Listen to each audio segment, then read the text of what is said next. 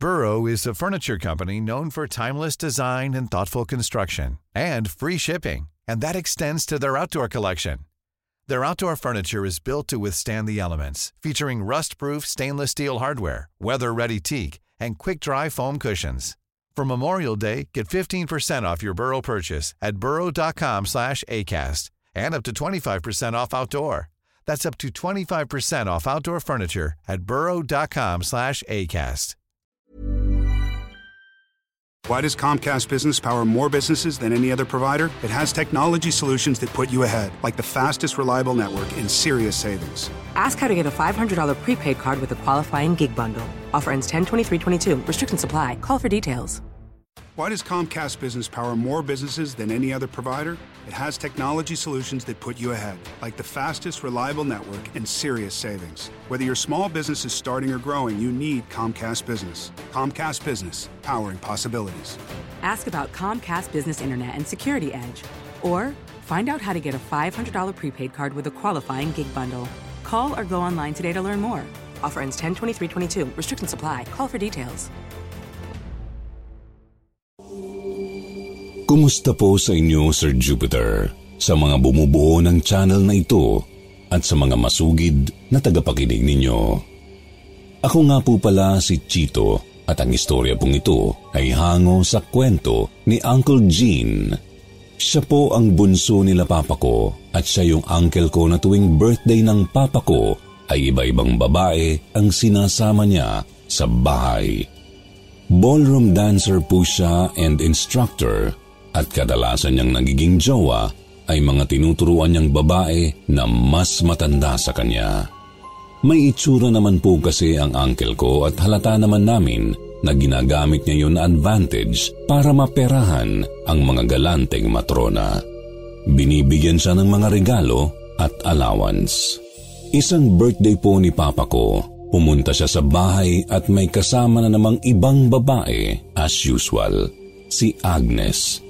Mas bata ang itsura kaysa sa mga nakasama niya dati pero late na nang malaman ni Uncle na hindi lang pala yun ang kakaiba sa kanya.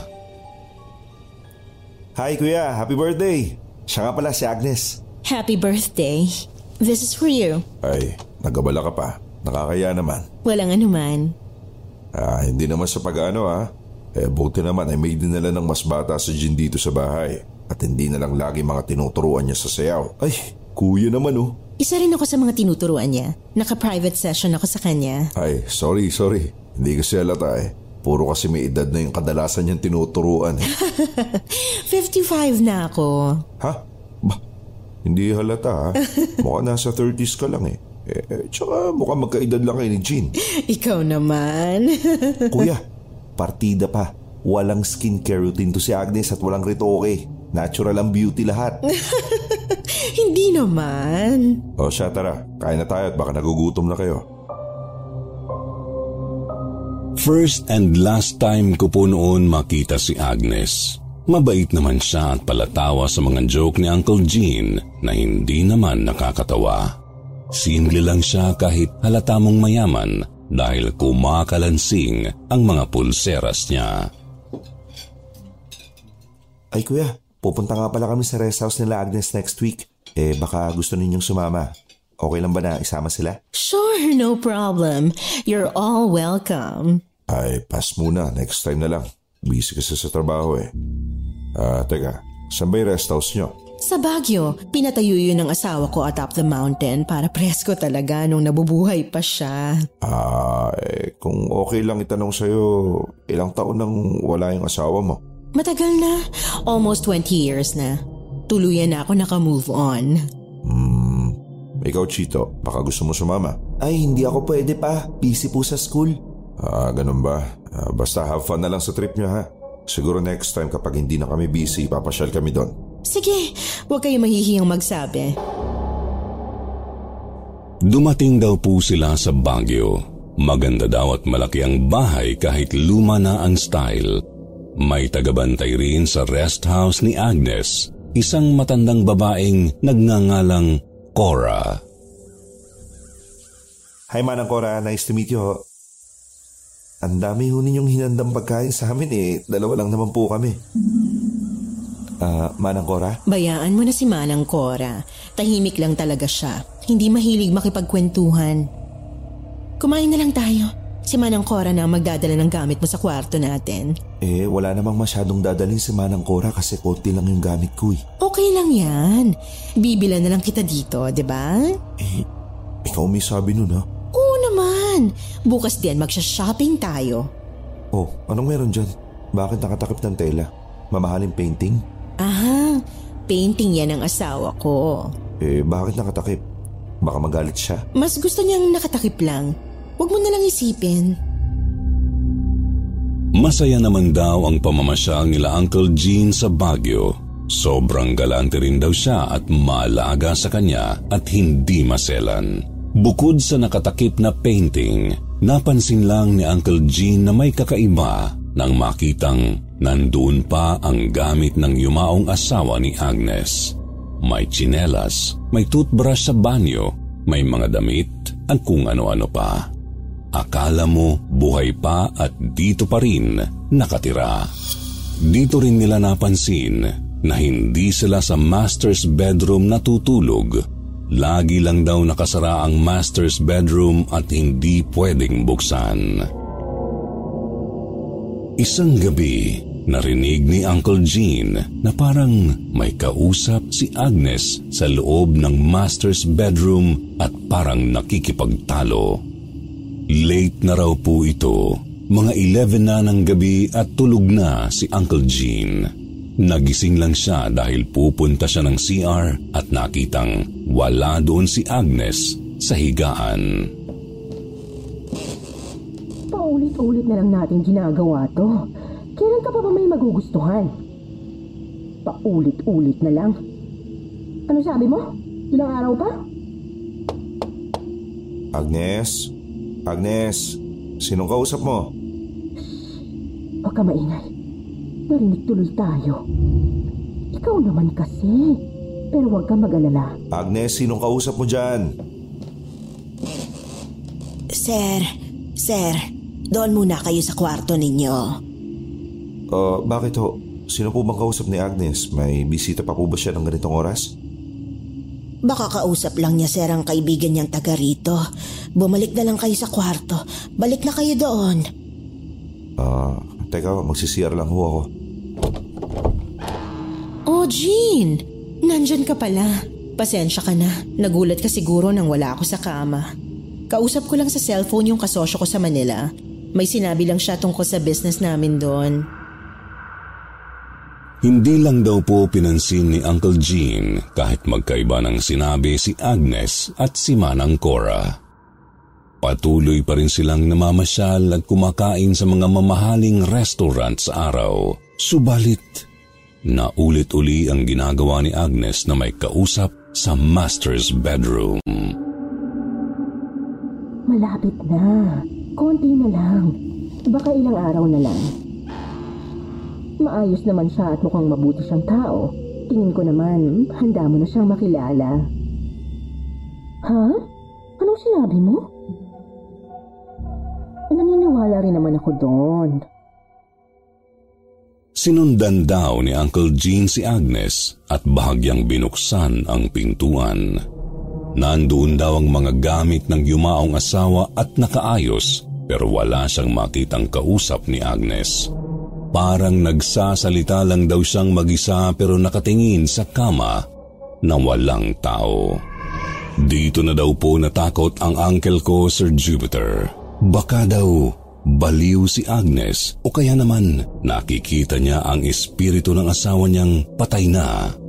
Alin man doon ng totoo ay parehong nakakatakot. Bumalik na lang daw si Uncle sa higaan at hindi nagtagal nang sumunod si Agnes sa kanya at nagtulog-tulugan daw siya. Gising ka pa ba? Hmm? Malamig dito, baka gusto mong magpainit tayo? Hmm, bukas na lang. Inantok na ako eh. Hindi raw makatulog si Uncle Gene at tinanggihan ang alok ni Agnes.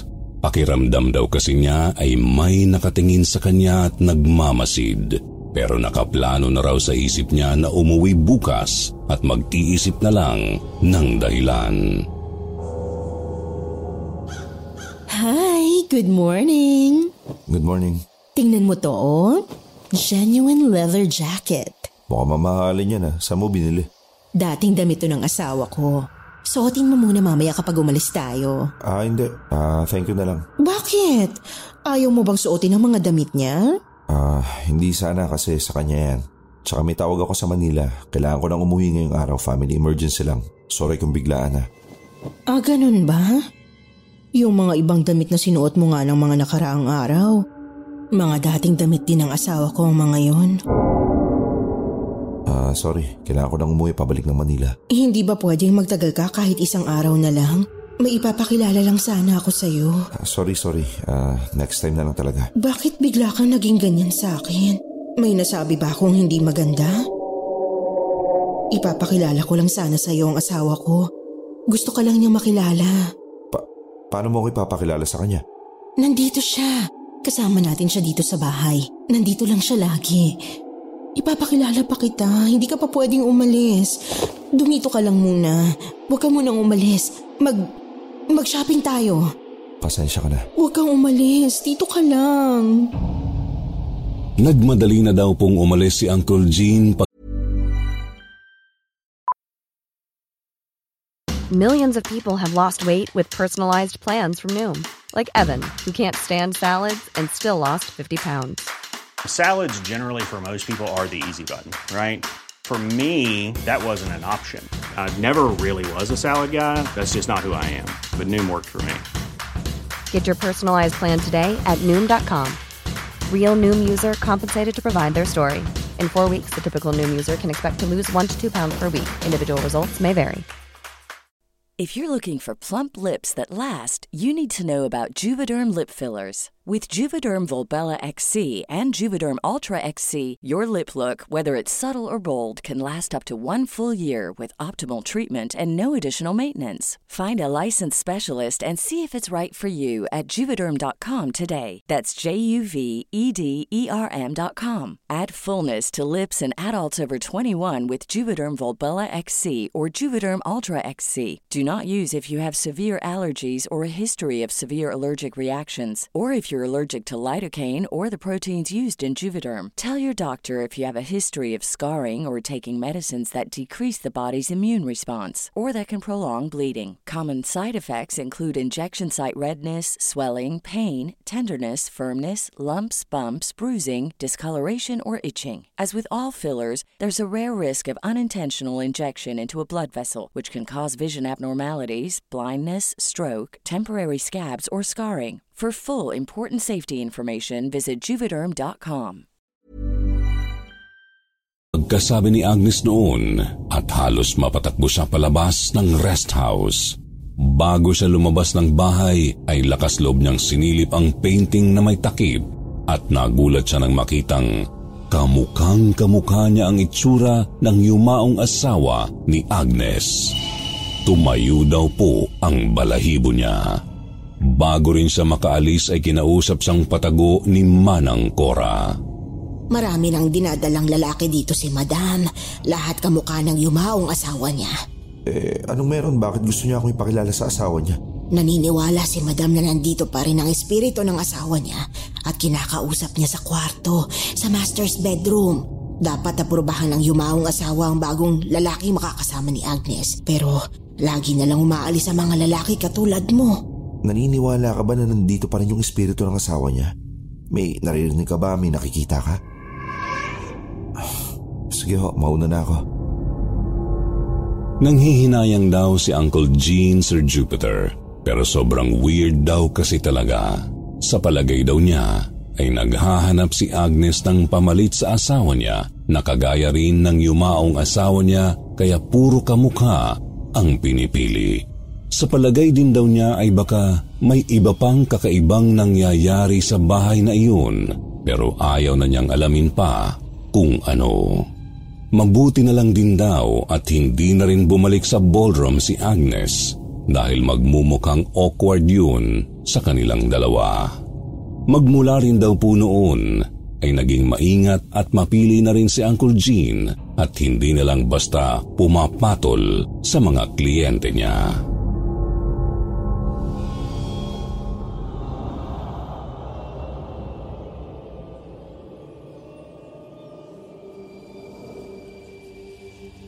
Hello po, Sir Jupiter.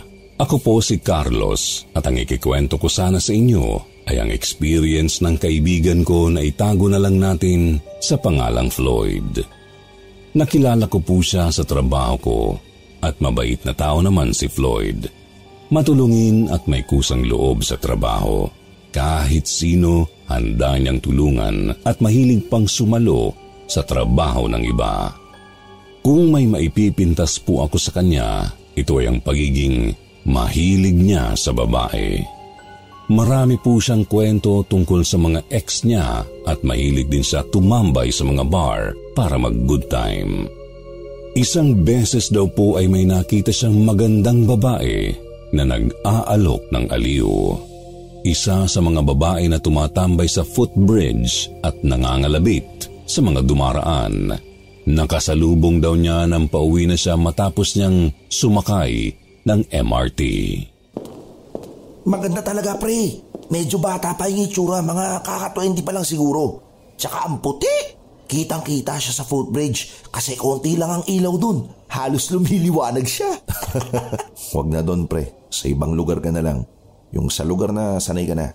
Eh, iba kasi yun eh. Ibang experience pre. Kung gusto mo, sumama ka na lang sa akin mamaya. Nako pare, hindi ako pwede. Tsaka hindi ako mahilig sa mga ganun pre. Tsaka may asawa na rin ako no. Eh, di ako na lang pala mamaya. Eh basta mag-iingat ka na lang doon. Hindi mo yung kabisado. Eh baka mamaya scam lang yon. Eh huwag kang mag-alala. Akong bahala. Balitaan na lang kita bukas ha. Kinagabihan, dumaan daw po ulit si Floyd sa footbridge para baka sakaling makita ulit ang babae at tiyempong nandoon daw po ulit. Hi, anong pangalan mo? Cherry, pero okay lang kahit anong gusto mong itawag sa akin. ano, tara? Diyan lang tayo. Sa malapit lang. O sige, let's go. Akala daw po ni Carlos ay pupunta sila sa isang kilalang hotel katulad ng Sogo pero sa isang lugar daw ito na walang pangalan. Pero hindi na daw po niya yun pinansin dahil mababa lang ang halaga na sinabi sa kanya na kailangan niyang bayaran para sa panandaliang kaligayahan. Eh, sigurado ka bang okay ka lang dito? Oo naman. Dito talaga ang puntahan namin. Mas ligtas dito. Basta sigurado ka ha? Oo. Sige pala, Ligo ka na muna kasi galing ka pa sa trabaho. Wait lang kita dito. Naalala pa daw po ni Floyd ang warning na sinabi ko sa kanya kaya dinala pa niya ang bag niya sa loob ng CR para makasiguradong hindi na nakawin ang bag niya. Lumabas po siyang nakatapis lang pero wala na ang babae at may tatlong lalaki na sa loob ng kwarto. Naisip daw niya agad na isang trap ito at nasa peligro ang kanyang kaligtasan. Oh, Brad, huwag ka magulat ha. Yung kasama mo kasing babae, ano yun? Pamangkin ko yun. Pamangkin ko yung inagrabyado mo. Oo, hindi niya pinapayagan magtrabaho ng gano'n ng pamangkin niya. Ang bait ng batang yon. Pero dahil nadala mo na siya dito, wala na kami magagawa dahil tapos na at nangyari na. Kunin na lang daw namin yung bayad sa'yo. Ha? Eh, Kakaligo ko lang, bossing. Ikaw naman, ginugood time mo ako eh. Sabi ng pamangkin ko may nangyari na daw sa inyo. Gusto mo bang sabihin na sinungaling yung pamangkin ko? Alam mo wala akong balak manakit. Pero wag mo kami susubukan. Ay, eh, hindi boss. Pero wala pa talaga eh. Kahit tawagin mo pa siya at iharap dito. Itong gagong to. Sabi na nga ng pamangkin ko meron na daw eh. Pinawin na niya yung pamangkin niya. Magbayad ka na lang para matapos na. Eh, eh sige, sige. Magbabayad na lang ako. Uh, ito.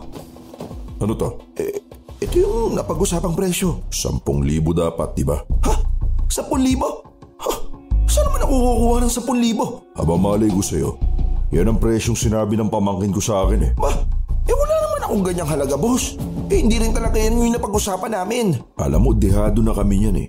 Ikaw na itong nagsamantala sa pinsan kung batang bata pa lang. Eh, ikaw pa nagsisinungaling. Bayaran mo na lang. Hindi ka namin palalabasin dito hanggat di ka nagbabayad.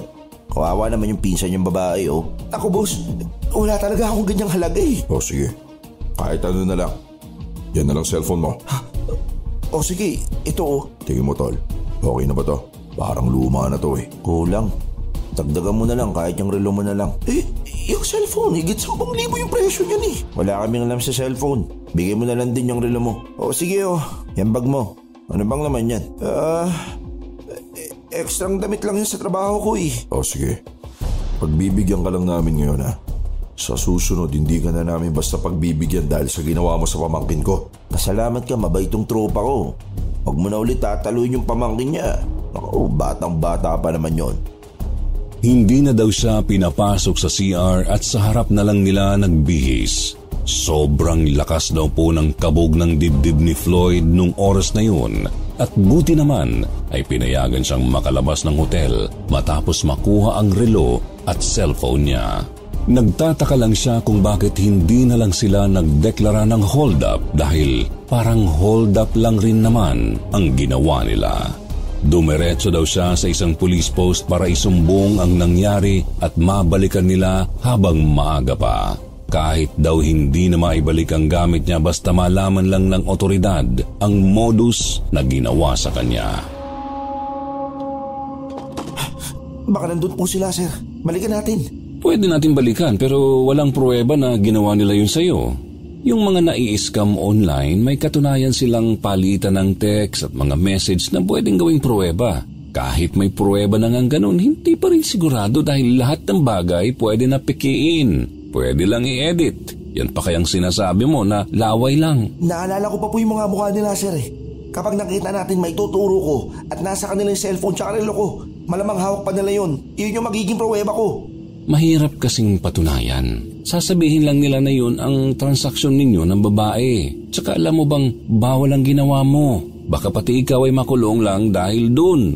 Lalo na kapag menor de edad pa yung babae. Naku, kasama ka pa sa madadali. Buti sana kung hinold up ka, pwede nating balikan agad. Tatawag pa ako ng patrol para hagilapin natin. Pero iba kasi ang ginawa eh. May sarili kayong naging transaksyon. Ah, eh, sige sir. Salamat na lang. Mag-iingat ka sa lugar na yon at huwag basta patol ng patol. Naisip agad ni Floyd na ito ang dahilan kung bakit nagsisinungaling ang mga lalaki na ginawang pambayad ang cellphone at relo niya sa halip na hold up ang diniklara. Parang isa itong loophole sa sistema. Pero naghihinala rin daw si Floyd na baka may kinalaman ng pulis dahil sa sobrang walang gana nitong balikan ng hotel na pinuntahan niya at gusto pa siyang baliktarin na siya pa ang mapapasama. Naging aral daw po ito kay Floyd na nalagay pa sa peligro ang sarili kakahanap ng babae. Ang kinakatakot daw po niya ay paano kung wala siyang cellphone at relo na ibibigay. Baka hindi na siya pinayagang makalabas at kung ano na ang ginawa sa kanya. Hanggang dito na lang po Sir Jupiter at sana maging aral din ito sa ating lahat na mag-ingat sa ating mga pinupuntahan at mga sitwasyon na ating pinapasok. Salamat po at sana mapili ang istorya ni Floyd na mabasa sa inyong channel. Sir Jupiter Hello guys, uh, Pinong Takip Silim uh, from Imas Kusina Concord at ang mga kasama ko. Salamat guys. Bye.